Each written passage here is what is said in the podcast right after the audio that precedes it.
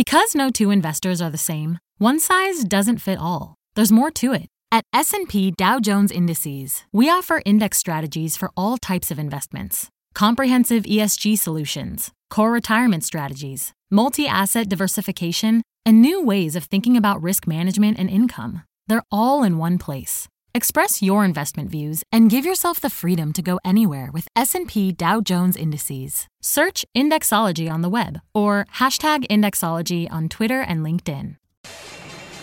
My mission is simple to make you money. I'm here to level the playing field for all investors. There's always a bull market somewhere, and I promise to help you find it. Mad Money starts now. Hey, I'm Cramer. Welcome to Mad Money. Welcome to Cramerica. Other people want to make friends. I'm just trying to make you some money. My job is not just to entertain, but to educate and teach you. So call me at 1 800 743 CNBC or tweet me at Jim Cramer. The stock market is not infallible. Sometimes it's dead wrong. And taking your cue from the mistaken action can be a big mistake. On days like today, Dow sank 138 points, S&P lost 0.55%, Nasdaq declined 0.47%. I see stupid things happening all over the place. So I'm urging you not to jump to any conclusions based on the tape. Remember, the big money managers who control the day to day gyrations in stocks get things wrong all the time. Let me give you some examples. Back in January of 2016, the price of oil plummeted to $26 a barrel. At the same time, the stock of Schlumberger, also known as SLOB because of its symbol SLB, the world's biggest and best oil service company, saw its stock hit 61 bucks. Yet today, with the price of oil more than double where it was back then, Schlumberger has plummeted to 61 bucks. Hmm. Now, someone sent me a tweet earlier this day asking what to do with the stock of Schlumberger, which is a charitable trust holding. I talked about it yesterday on the ActionAlertsPlus.com club monthly call. I said if it goes below 60, it's probably worth buying because it's ridiculous for this stock to be this cheap versus the price of crude. Right now, the price of crude is at 55. Schlumberger shouldn't be trading where it was back when crude was at 26. Of course, I could be wrong. But then again, you ever think that maybe the stock's wrong? Think about it. When oil was down at 26, I know there were plenty of people who foolishly thought it would bounce right back. Paul Kibsgaard, the CEO of Schlumberger, was not one of them. He moved aggressively to lay off workers and cut costs to the point where his company could remain profitable during the downturn, unlike so many others in the oil patch. It doesn't mean that Schlumberger was as profitable as it was before the breakdown. That's unrealistic, nowhere near it. But it does mean that when things come back, and the company believes that will begin to happen next year when the big state owned oil pr- producers need to replenish their depleted wells. Schlumberger's resurgent business will be a lot more lucrative. And in the meantime, the company has been buying back stock and it pays a dividend. It gives you uh, about a 3.2% yield. That's not bad, 3.26. Again, there's no assurance that Schlumberger is right about 2018 being a pivotal year. That said, who could, would you rather bet with? The executive who realized that oil would stay lower for longer or the many other CEOs who came on our air and just couldn't see it happening. They thought it would bounce back immediately. Hence why I think the price of Schlumberger stock is irrational. Of course, to borrow a line from the late great economist John Maynard Keynes, markets can stay irrational longer than you can stay solvent. Plus, the earnings can be damaged by all sorts of things, like Ecuador missing a debt payment, something the company announced today. Still, at the end of the day, it's crazy for Schlumberger to be trading as though oil's still stuck in the 20s. This is the premier oil service company in the world. Their customers, the producers, are trading well above where they were when crude was at 26. Schlumberger deserves to do the same. But that's just the tip of the iceberg of irrationality. Hey, you've also got Home Depot. Here's a company that reported dramatically higher than expected same store sales yesterday. They're up 7.9%. Wall Street was looking for 5.8%. That is what we call a huge beat for the single most important key metric. Wow! So what happens? Before people even know, let alone digest the conference call, Home Depot stock opens down two bucks. Down! On the call, though, the company told you about some incredibly strong categories and terrific business in multiple aisles, as well as giving you some very encouraging e commerce figures, always important because of Amazon lurking. Best of all, Carol Tomé you know, one of my favorite CFOs, presented data about price appreciation in housing and millennials finally getting off their parents' couches, which lend themselves to a multi year growth scenario for the chain. Bam! The stock leaps five points. Now, if you were just taking your cue from the action, you would have decided that Home Depot had had a terrible quarter. It was right there at $163, down two bucks, and a lot of people sold. It's just that the sellers turned out to be wrong. And you really don't want to be wrong in this business. It's too expensive. Of course, Home Depot stock got dinged again today thanks to the market wide sell off and the usual worries about what Amazon's going to do next now that it's devastated the supermarket space with its newfound price cuts. But home improvement is still very much Home Depot's wheelhouse. I think the stock's a buy. Sometimes money managers simply don't understand the time honored strategy of UPOD under promise and then over deliver, like Brian Cornell, the CEO of Target, who practices it in the extreme. Cornell's constantly beating numbers and then lowering his forecast, citing a promotional environment almost every single quarter. It's like clockwork. Today's targets, today Target stock took a huge hit, nearly six bucks, or about 10%, when the company once again gave weak holiday guidance after a good quarter that's distinctly suboptimal, given that the holidays are the money quarter for everyone in retail. But when you take Cornell's UPOD track record into account, that weak guidance seems a lot less grim. At these levels, the stock yields over 4% with a safe dividend. I think the action in the stock is wrong. Ooh, then there's the stock of IBM. The last time IBM reported, the company gave you what I think investors consider to be its last tough quarter and the stock, the stock skyrocketed. It went from 146 to 162, three days. Since then, though, this has been a beatdown. It has been pummeled all the way to $147. The house of pain. Did IBM screw up? No. We have just subsequently learned today that Warren Buffett, once the largest individual shareholder, has been blasting the stock to kingdom come having sold a third of his position as of September 30th, according to some SEC filings. No doubt he used the recent strength to try to dump the rest, hence that miserable trajectory. Does that mean IBM stock is a buy now that it's nearly round trip to where it was before that latest quarter? Not necessarily. For starters, we have no idea when Buffett will be done selling, and few investors like to own a stock that he's given up on. That said, at these levels, IBM stock yields 4%. And to me, the stock feels like it's become an emotional juggernaut. I believe in the turn here. I think the stock can go a little lower, but boy, is it getting intriguing. Or take the stock of Procter and Gamble. People sold this stock down, and they sold it down hard when we learned that Nelson Peltz from Trian had lost his proxy fight to get on the board of directors. Not so fast. Turns out a recount, Peltz won by 43,000 votes. And the stock is soaring in after hours trading now that he's going to come on the board because people think he's going to shake things up. Or how about Cisco? Cisco! Oh, we've had a couple disappointments recently from this one, haven't we? And the stock reacted poorly to each one of them. Became more of a dividend and repatriation play until tonight when the company blew out the numbers and the stock's rocketing in response.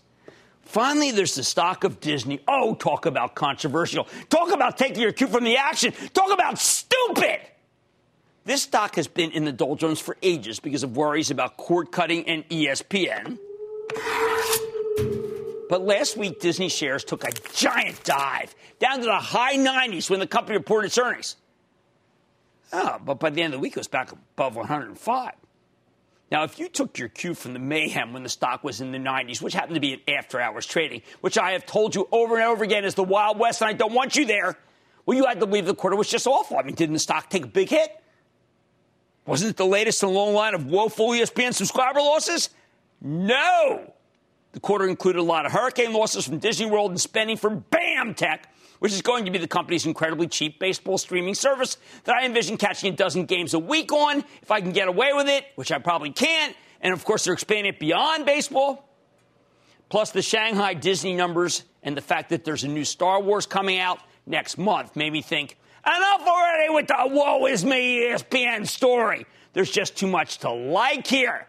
And that's why the stock went up. And it's probably not done going up. Now, part of me wants to say that the whole market could be wrong at times. These days, if Germany's market is down 1% and Britain's down 1% and Japan's down 1%, we'll find a reason to sell off.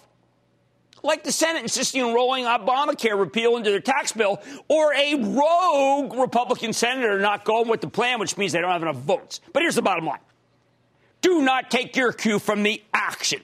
In this business, stocks are often wrong. Instead, you need to do your own homework, pick your prices, and then patiently wait for the names you like to pull back for a bad reason, something that happens with alarming frequency. We're starting with Mitchell in Wisconsin. Mitchell! Good afternoon, Mr. Cramer. This How are is you? Mitchell calling, and I'm an 18 year old investor from Wisconsin. 18 year old. I thought that the only people who bought stocks anymore were 93 year olds. Good to have you. now, but anyways, today I'm calling about an energy stock that has stood in stood out in the sector. The company has had a return on equity of 14.5 percent and has beaten on top and on the bottom for the last four quarters. The stock is Devon Energy Corporation, ticker DVN. What are your thoughts, Mr. Cramer? All right, well, Devon is trapped with the rest of the group. So it doesn't really matter what I have to say about Devon. If this was a day that's bad for oil, it trades. They're just like all ETF like. There's no diversification in any one of these. So Devon is trapped. I think oil's going to go higher, ultimately not lower. So I'll bless it. But understand, all oil stocks trade together, even though they shouldn't.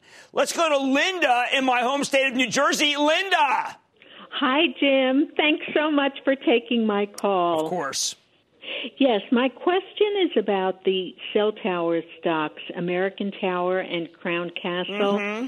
They've had such a great run in the past few months. Do you think they're still a buy?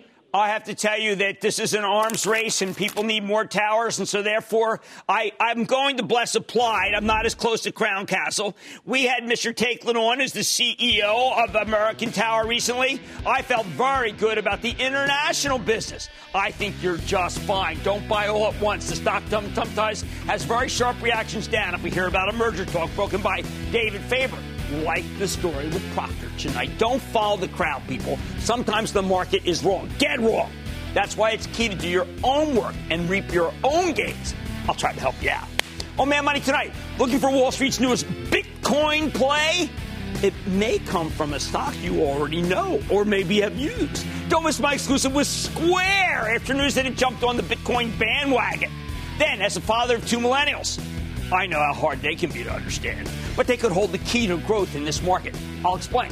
And it's a company that powers kitchens from McDonald's to Walmart to Starbucks. But can the stock still bring the heat? Don't miss my exclusive with the CEO of Well Bill. And stick with Cramer. Don't miss a second of Mad Money. Follow at Jim Cramer on Twitter. Have a question? Tweet Cramer. Hashtag mad tweets. Send Jim an email to madmoney at cnbc.com or give us a call at 1 800 743 CNBC. Miss something? Head to madmoney.cnbc.com.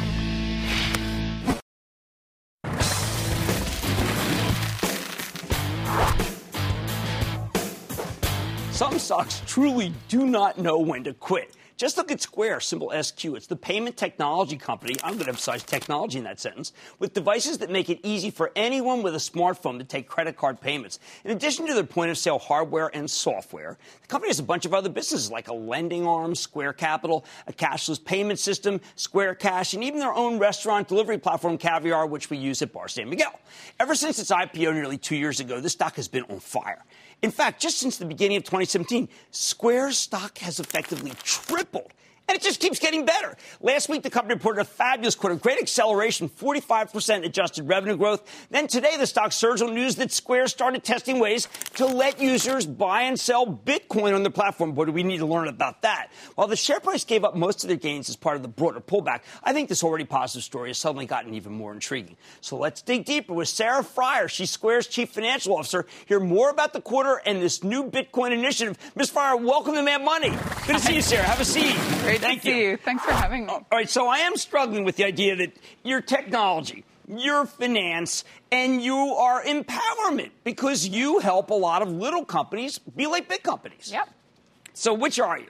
We are all of that. Okay. Um, we want to empower companies to make sure that the small companies have all the tools that the big companies have. We started with a simple thing, never miss a sale, right. and today we help you manage your whole business. And how many, uh, what total addressable market and how many customers could there be? So we look at it in the U.S., we think we have about a $26 billion adjusted revenue opportunity. Uh, this year we'll get close to about a billion dollars, so we're only about 4% penetrated, and that's just the U.S. We look at same struggles for small businesses globally. So about an 8x opportunity when you start taking it outside the U.S. Okay, now uh, we see small business, really small merchants. They go to flea market and they have it. Yep. But for a restaurant, you've got a device too that can do more. So we really try to span the whole continuum. Mm-hmm. We don't really see ourselves running out of room. Like, how big a business could you Square? You're right, it often starts small. Mm-hmm. Um, Farmers Market is a great example. But then you start looking at some of the new hardware that we've just launched, which we okay. love. Right. Um, this is great for a larger seller, someone who maybe has multiple registers sitting on a countertop, uh, a bar like Bar San Miguel. Okay all the way up to with our API platform, we now can work with really big merchants who want to do something innovative at the point of sale. Oh, so okay. we see folks like um, Restoration Hardware, Williams Sonoma, yes, really? doing okay. um, they're ultimately doing warehouse sales. So pop-ups over a weekend would be a great example of it's not their full-time point of sale, but it helps them be innovative and creative to make more sales. Excellent. Now, when I saw uh, when the uh, on the I saw Jack Dorsey when he came to the floor of the exchange, mm-hmm. and the first thing I said to him was like, "Isn't Visa going to put you out of business?" And he said, "Common mistake. We work with Visa. Right. We yeah. work with everyone." Yeah, Visa is actually an early investor in right. Square. Um, yes, we do. I think people get mixed up between what is a payment type. So we think of cash, checks any form of digital motion, debit mm-hmm. cards, credit cards, all the way up into potentially virtual currency, um, those are all ways that a buyer wants to pay for what they're taking from the seller. So we work with Visa, we work with Amex, we work with MasterCard, we work with Apple Pay, Android Pay. Whatever way I, as the buyer, want to make the sale happen or pay for the good. Mm-hmm we want to make sure the seller can always make that sale. Right, well, Sarah, you just brought up virtual currency. I was looking at Credit Suisse piece this morning. Bitcoin buying option could help stock. It's talking about a TechCrunch story. First, is the story true? And second, you are from Goldman Sachs. Mary Meeker's on your board, maybe the great technology guru from Morgan when she was at Morgan, and David Viniar. Okay, now he was the former CFO of Goldman. Bitcoin? Really? So we're a payment innovator, and right. therefore I think it behooves us to always know where are payments going? Okay. And one thing I will tell you now, working within a company, so no longer kind of sitting on the other side watching, is you just don't do academic papers at companies. You have no time. Right. And so the only way to get people invested in figuring out what is the what about something new is to actually create a product and actually get it out there we, when we develop products at Square, we spend a lot of time listening to what our customers want and what we heard from individuals. So this isn't sellers asking to accept Bitcoin. This is individuals using Square Cash to okay. make payments. you better saying, explain Square Cash to people because yeah, okay, that just sounds like a different kind of cash. But go ahead. I'll, I'll come through with Square Cash. All right, but Square Cash, individuals saying we want an easy way to buy and sell Bitcoin. Right? You're talking about it. It's out there. Right. And so we want to do an experiment and say, okay, is this real? Do customers actually want to be able to do this?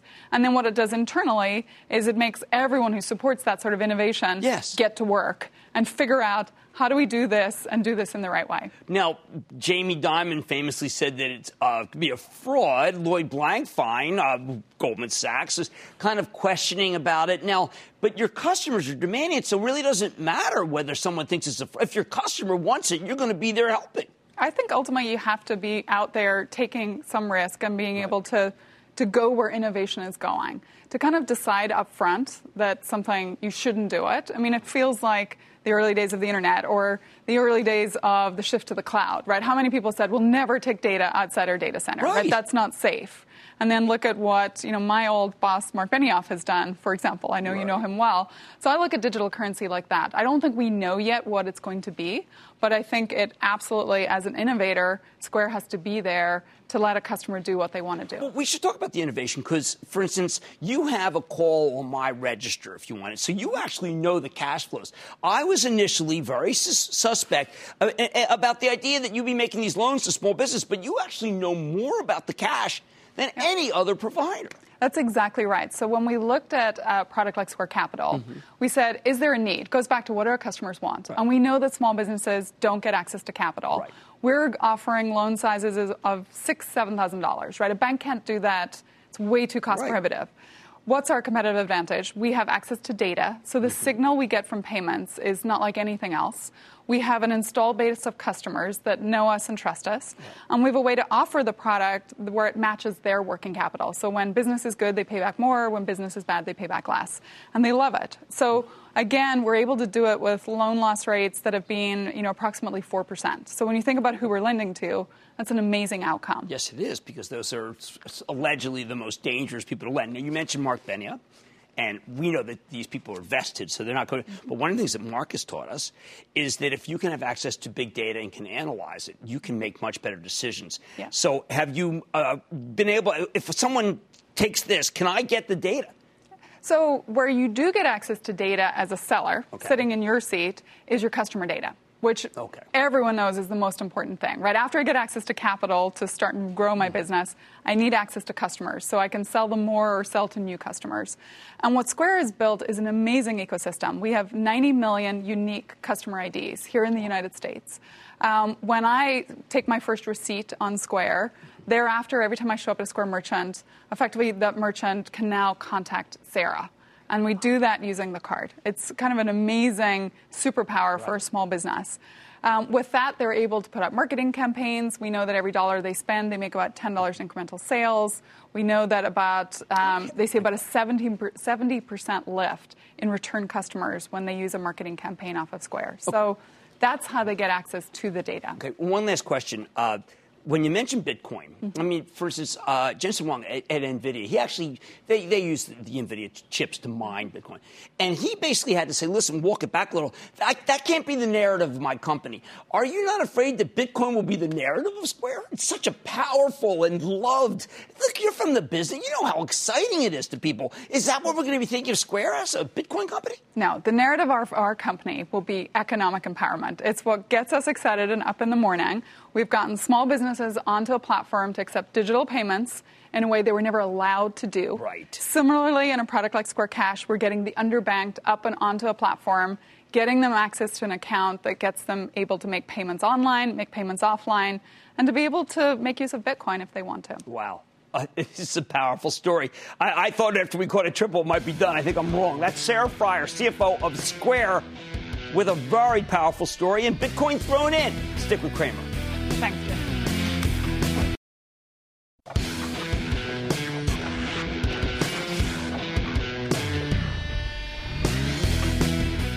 Millennials hate change about as much as they love uh, uh, change. I'm sorry, I couldn't resist the play on words. Millennials hate change in that they gladly swipe a credit card, perhaps using a Square reader, for something that costs $4.31 just to avoid having 69 cents worth of coins jangling around in their pockets. At the same time, they love change in, in, that when they find something new that works for them, something that doesn't pollute, keeps a smaller carbon footprint, allows them to express themselves, and falls within their meager budgets, they embrace it in a heartbeat. Look, I've spent a huge amount of time on this show trying to figure out how millennials tick because they hold the key to growth for so many industries. You can't run a consumer business without appealing to the younger generation. And I tire of all the so called experts who find kids these days to be unfathomable. In truth, they're anything but. We know what millennials value because we know what they spend their money on. There are three premium things that they're happy to pay up for. First, Uber, because they don't think it's necessary to own a car. Second, the iPhone, because it's how they socialize and consume media and interact with the world. Young people are willing to pay the equivalent of a latte a day, Apple CEO Tim Cook's clever calculation for the cost of an iPhone 10 when subsidized by a wireless carrier to get that lifeline. And third, they'll shell out for premium makeup because they document their whole lives on Instagram and Snapchat, hence the strength in Estee Lauder. But what about after they've made these big three purchases? We know from Carol Tomé, the CFO of Home Depot, that millennials are only just now beginning to move out of their parents' houses en masse. We know they're stretched to the limit by student debt and rent and healthcare costs. And we know they're fanatical about protecting the environment, not despoiling it. If you can address those concerns, then even companies in seemingly stale industries can start growing again. Witness the 61% total shareholder return in the stock of Conagra when you include the spinoff of Lamb Weston late last year. What did Conagra do? They reinvented their tired old food brands like Healthy Choice in a way that actually appeals to millennials. Same goes for Tyson Foods, which bought Hillshire Brands in part to expand the, rate, the reach to the younger demo. Both these companies have been trying to navigate not only the headwinds of millennial preferences, but also the changes these kids are bringing to the supermarket space. Conagra is changing its whole product line to satisfy this huge but cash-strapped group of consumers.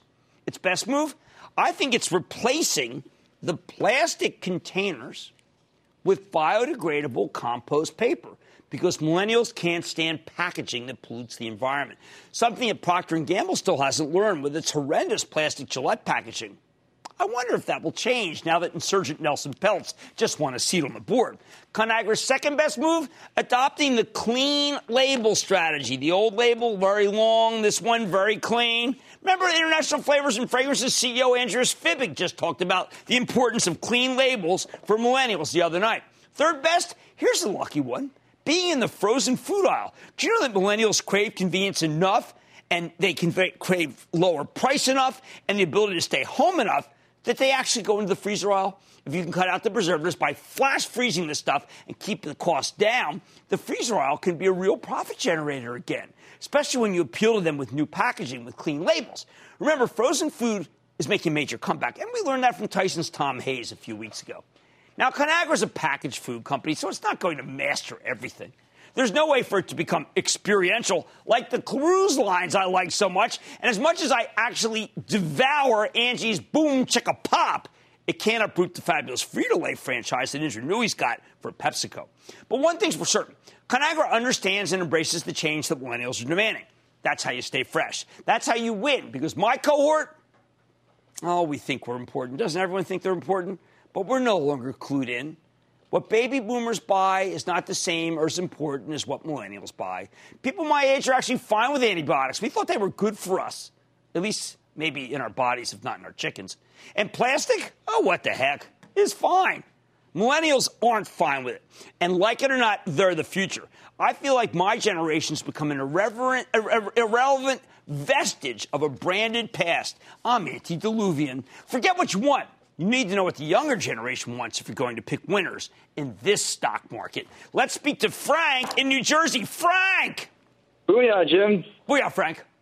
So my question is, what do you think of the current massive PR backlash on top of its missed earnings from a few weeks ago for EA, Electronic Arts? Should we keep it or jump ship? I think you should keep it. I think it's a nutty thing that the stock's going down. More importantly, I think that Take Two Interactive is doing great, and I like Activision Blizzard. I went over that quarter nine ways to Sunday. It's owned by uh, my uh, chat by Charitable Trust. You can follow along at and I got to tell you, major mistake to sell that one, but people keep doing it. Wrong. Let's go to Suzanne in New York. Suzanne. Yes, hi, Jim. It is Suzanne, and I love your show. My husband and I look forward to it every single evening. Thank you so uh, much. I'd love to have loyal qu- viewers. Thank you. Uh, my question is Ulta Cosmetics. Uh, we averaged out at about 260, and it's now selling at around 200 and we needed your advice whether to hold on or just take our loss. No, I don't want you to hold. Remember, we actually don't care where a stock's coming from when they have Money. We care about where it's going to, as you know, because you're a loyal viewer. I would say this. I think that Ulta stock has gotten undervalued, that Mary Dillon's doing a good job, but the stock got ahead of itself, and now it's coming down to where it sells at about 22 times earnings. I would not sell it. I would not yet be a buyer because I want to be sure that we get the right price. Joseph in Virginia. Joseph. Hello again, Jim, from the outlaw Josie in Virginia. Oh, Hope right, I remember, well, absolutely. happy early Thanksgiving to you and your family. Oh, thank you, same. How can I help? My question is about Roku, symbol R-O-K-U. It was up 9 or 10 points Monday. It was up today 3 points. What's your opinion on All right, this is a total short price? squeeze. People got caught the wrong way. They thought that Amazon was going to come in and eat their lunch. Turns out that Roku's got a, ro- a loyal following. I do not touch short squeezes. They're too hard to fathom, people. All right, you want to stay fresh? Think about what the millennials want. They hold the key to your growth. Watch where we have money at. It's a company that provides the world's top chefs and be- biggest restaurants with industry leading equipment. What can it tell us about the health of the restaurant industry? I'm talking to the CEO of Welbilt, used to be part of Manitowoc.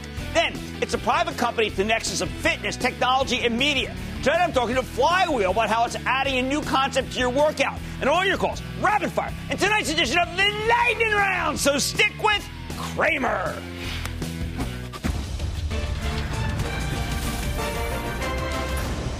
Tomorrow, kick off the trading day with Squawk on the Street. Live from Post 9 at the NYSE. Are you Door? Uh, yes. I, Frequently I- mispronounced. all these years I've been saying Dower, but apparently I've been Door. No, absolutely. Yeah, uh, but I try not to be morose. It all starts at 9 a.m. Eastern.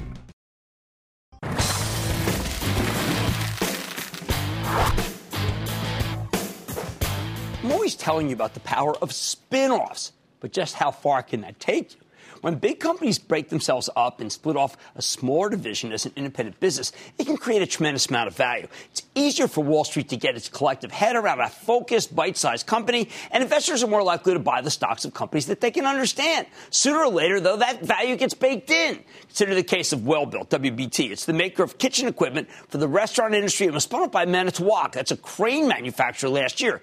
Clearly, the company behind Frymaster didn't belong under the same roof with the construction play. Sure enough, last year, Welbilt stock rallied 40% from the spinoff. So far in 2017, it's tacked on about 10%, although it's been weak of late after reporting a quarter that some believe was below analyst estimates. So let's check in with Hubertus Muehlhauser. He's the CEO of Welbilt. Find uh, how the company's doing and where it is headed. Mr. Muehlhauser, welcome back to Mad Money. Jim, Good to see you very much. All right, since the spinoff, and you said on you said on our show, Yeah. it would matter tremendously in order to be able to be more laser focused. How's it been?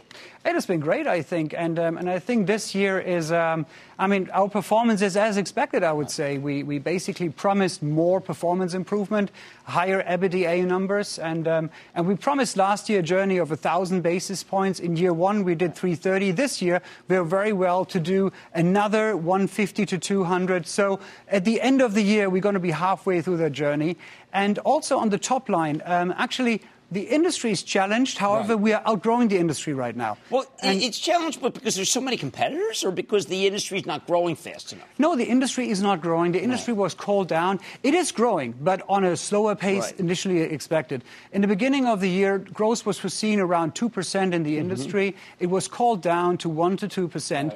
And we were by mid year growing already 3.4% organically. And then, despite a small decline in Q3, which we anticipated, Right. we're still up.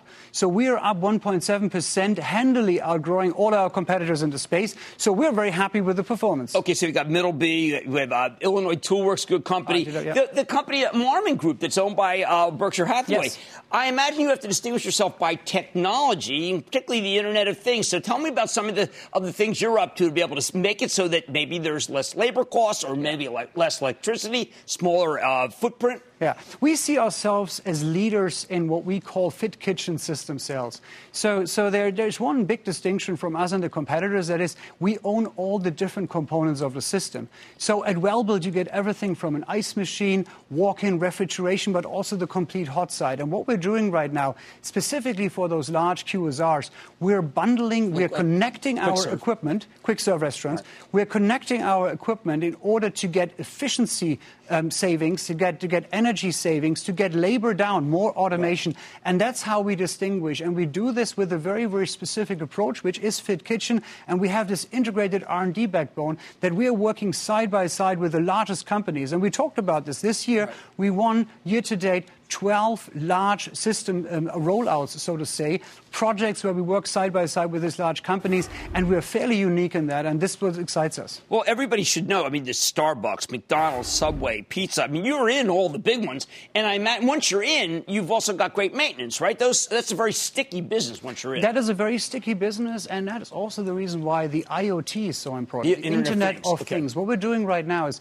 we're connecting our equipment not only in order to be able to automate, but also to be able to upload information into the cloud. That is very, very important for those operators that you just mentioned because they would like to do data analytics. They would Right. like to see how can I extend the, the, the, shelf life of my oil, for example, in a fryer. But at the same time, it's for us very important because we do predictive, preventive maintenance. So we would like to know which spare part is going to fail before it fails in order to guarantee uptime. And that is the exciting development with IoT, and we're investing a lot of money into that. Okay, so what do you do if, if people feel that a particular industry is overstored, like restaurants? I mean, can you go? Uh, is there you do food service, you do hospital, you, you can do everybody, but if it's slow, if restaurants really do slow down, what, can Welbilt do? Just take Well, share from the other guys? We will take share. We are taking share this year. You see that. So do you think and you our- can go to be number one? I Oh, yes, absolutely. Our strategy, oh, very clearly. Our strategy is very clear to become number one again in the industry. Welbilt was number one. We want to be back there where we once been. And, um, and we're outgrowing the industry right now this year, even though our intended intent was just to grow with the market, but we're outgrowing. And next year, we want to outgrow the industry by 100, 200 basis points. But to come back to your question, what, what you're seeing right now is that 60% of our business is with the restaurants. Right. And, um, and you might say that there are too many restaurants around. However, all of those restaurants need to invest in order to stay relevant.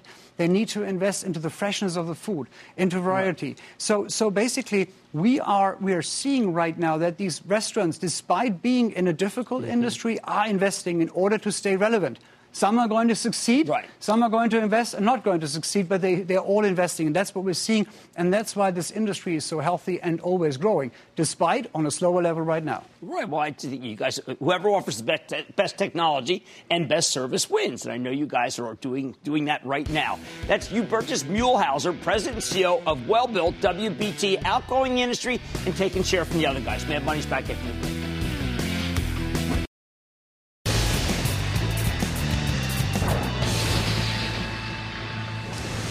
It is time. It's time for the light round.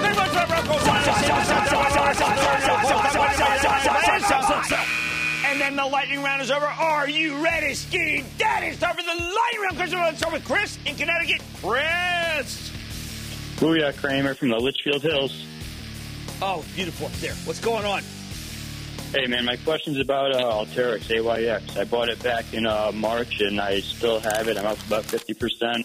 Let it run or cash in? I want you to let it run. I just hear nothing but good things about that. It's small cap stock that's going to the big time. Keep it. Mike in New Jersey. Mike, Mike, Mike. Hey, Jim, how are you today? Couldn't be better. Thank you for asking. How about you? I'm great. I'm. Uh, I'd left fast to get on the phone with you. Same. Um, I have a question about MNK. I have an answer. Sell, sell, sell, They sell, paid too sell, much sell. for Acthar. I don't know why they did that. It was kind of a nutty thing to do. I- We're going to say no. Ixnay on Mallinckrodtnay. Donald, New Jersey. Donald. Oh yeah, Jim Cramer. How are you? I am doing great, Donald. You sound like you're calling from around the corner. How can I help? Uh, Jersey City, New Jersey. There you Uh, go. I knew it. I uh, knew it. I knew it. How about it? My stock is TVPT. Ever since the third, ever since the third quarter, the stock been going down, down, Jim. You know, it's a British company. I don't know it. I don't know Travelport. I know the uh, payments process spa- space, but I do not know that one. So I'm going to have to come back. Uh, uh, uh, uh, uh, uh. We're going to Peter, Massachusetts. Peter. Booyah, Jim Cramer. How you doing? Good. How about you? Great, great, great. I need some help. I got wrecked last week in Charles River Laboratories. Yeah, people thought the quarter wasn't that good. I mean, we should get Jim Foster back on. I thought the quarter was okay. This is like IDEXX Labs and like Henry Schein. Periodically, you get a quarter and people think it's not that great, but I like that company. I'm going to Robert in West Virginia. Robert. Yes, Jim. Robert here. First time caller. Okay. Jim, I have some stock in GoPro. And I thought Stock's GoPro would have a better quarter. I still think it might be okay, but boy, they did throw cold water on the whole darn situation that last conference call. And that, ladies and gentlemen, the good of the lightning round. The Lightning Round is sponsored by TD Ameritrade.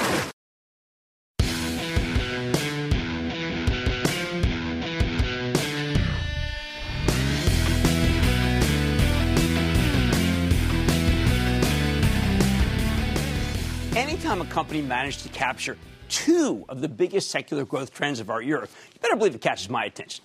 That's why tonight we're going off the tape with Flywheel. the privately held up and coming indoor cycling chain, has become very popular in New York City. What sets this story apart from its myriad competitors? Simple. Flywheel puts a special emphasis on technology. Their bikes track your performance so that you can get a more personalized workout. And this morning, the company took that to its logical conclusion, rolling out a new product. It's called Fly Anywhere, a stationary bike equipped with a tablet display that you can ride at home in order to take their classes remotely, either streaming them live or watching them on demand. And you don't even need to plug it in because your pedaling provides the power. The tablet equipped uh, bike will sell for $2,099, not exactly cheap. But I think people will be willing to pay up, given that this company's found a way to fuse the fitness craze with the convenience of the stay at home economy, though I don't know if it's really a craze. So let's take a closer look with Sarah Robb O'Hagan. She's the CEO of Flywheel. Learn more about this exciting new store and the development. Ms. Robb O'Hagan, welcome to Mad Money. Thank you so much, Sarah. Have a Hi, seat. it's great this to is be great. here. All right, so Sarah, my first question is, how is this different from others? We've had Peloton on, and looks like it's a new device, but it, seems very compelling. But I want to know, like, why I should Yeah. choose it over another. Well, first of all, um, like the $16.99 offering, as you can see here, it's Bluetooth enabled, so you put your own device right here on the tray and stream it to your own TV. And by the way, big screen experience, like huge speakers, amazing immersive experience, which we think is pretty awesome. okay, well, it sounds so awesome that I wonder why I would want to go to the studio. It sounds pretty compelling. No, it's a great question. And we actually find in fitness, like, there's a real community aspect to it. And a lot of our riders are saying, you know, I love being in the studio, but there are days when I'm traveling or there are days when I'm at, you know, a different location and I want to be able to do it in my home as well. Well, also, I imagine that sometimes you can't get into class, or you have time, you, you have a, a child at home, you can do this. Yeah. Now, um, when I think about this, I wonder. Uh, my wife goes to Lori B in Millburn. Okay, you know if it's uh, you want to get the person in the studio, Yeah. uh, but I think that this could be so compelling that I have to tell you that I think well, you know what, um, I'd like to have it at home, and then maybe I cancel my membership. Oh no, No? All no, but actually, the way we think about it, and from a business model standpoint, is that the whole will be greater than the sum of its parts, right? So we have 42 studios today. We're quite bullish about the studio experience itself and rolling that out. But as you know, there's a limit to how many locations in the US you're ever going to get to. Whereas once you offer an experience like this, you're building that brand equity that people hear about that go, hey, I've heard of that. I can't get to a studio, but I can put it in my home. Okay, so you have uh, really kind of very big runway. I mean, Yeah. you're only you have 42. Is your goal to be in most of the major uh, metropolises? Absolutely. No, we definitely want to keep growing with Right. the studio business. Listen, we what's interesting about Flywheel, right, is that there's about 100 million Americans that work out at least one day a week. Okay. Now, there's 40 million that work out 5 to 6 days a week, and they make up about 70 to 80% of our rider base. So what that tells you is we get the super into fitness people Right. And we want to get more of them. All right. Well, um, it, some people would hear that price tag and think it's a lot. Can you give me a comparison to tell me why that is not a very high price tag for these people, for that cohort that you're yeah, talking about? absolutely. I mean, this is the cohort that's spending, they're outdoor cycling, they're running, they're doing events. Like, this is a lifestyle for them. And so when you think of sort of share of wallet, like, we're not just competing just straight head for head with fitness dollars. It's all the other things in that lifestyle, the equipment that goes into it. All right, now tell me about the uh, uh, the arc of spinning. I mean, there was a time I remember I went on a vacation ten years ago, and there was a spin instructor. I had no idea what spinning is. now it's hard to find people who don't spin. Yeah, you're absolutely right. So it is like it started way back in the 80s. But what's cool about Flywheel, we were the first company to put technology on the bike. So as you know, in the old days, the instructor says, "I turn up the resistance," and Right, I'm kind of there was, pretending, right. you know.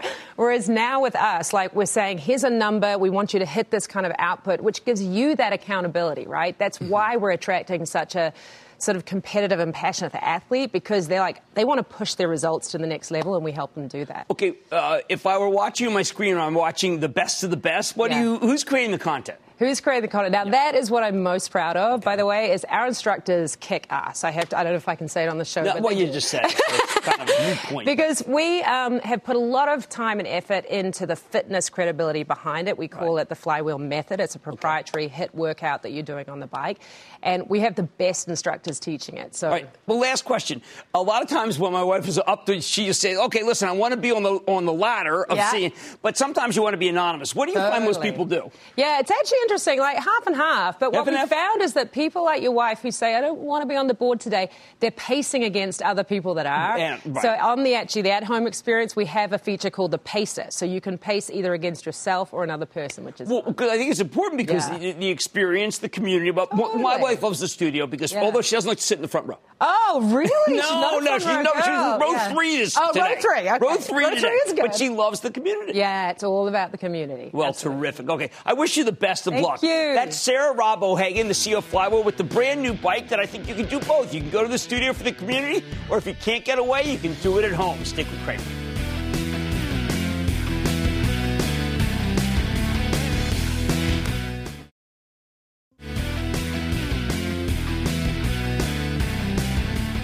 Stocks trading up tonight. Procter & Gamble, Nelson Peltz joined the board. I think he'll shake the joint up. Would have been nice they made a gesture and put him on before the recount. And Cisco keeps going even higher. Why? Because they beat the numbers top and bottom line. Congratulations to Chuck Robbins for delivering a dynamite quarter.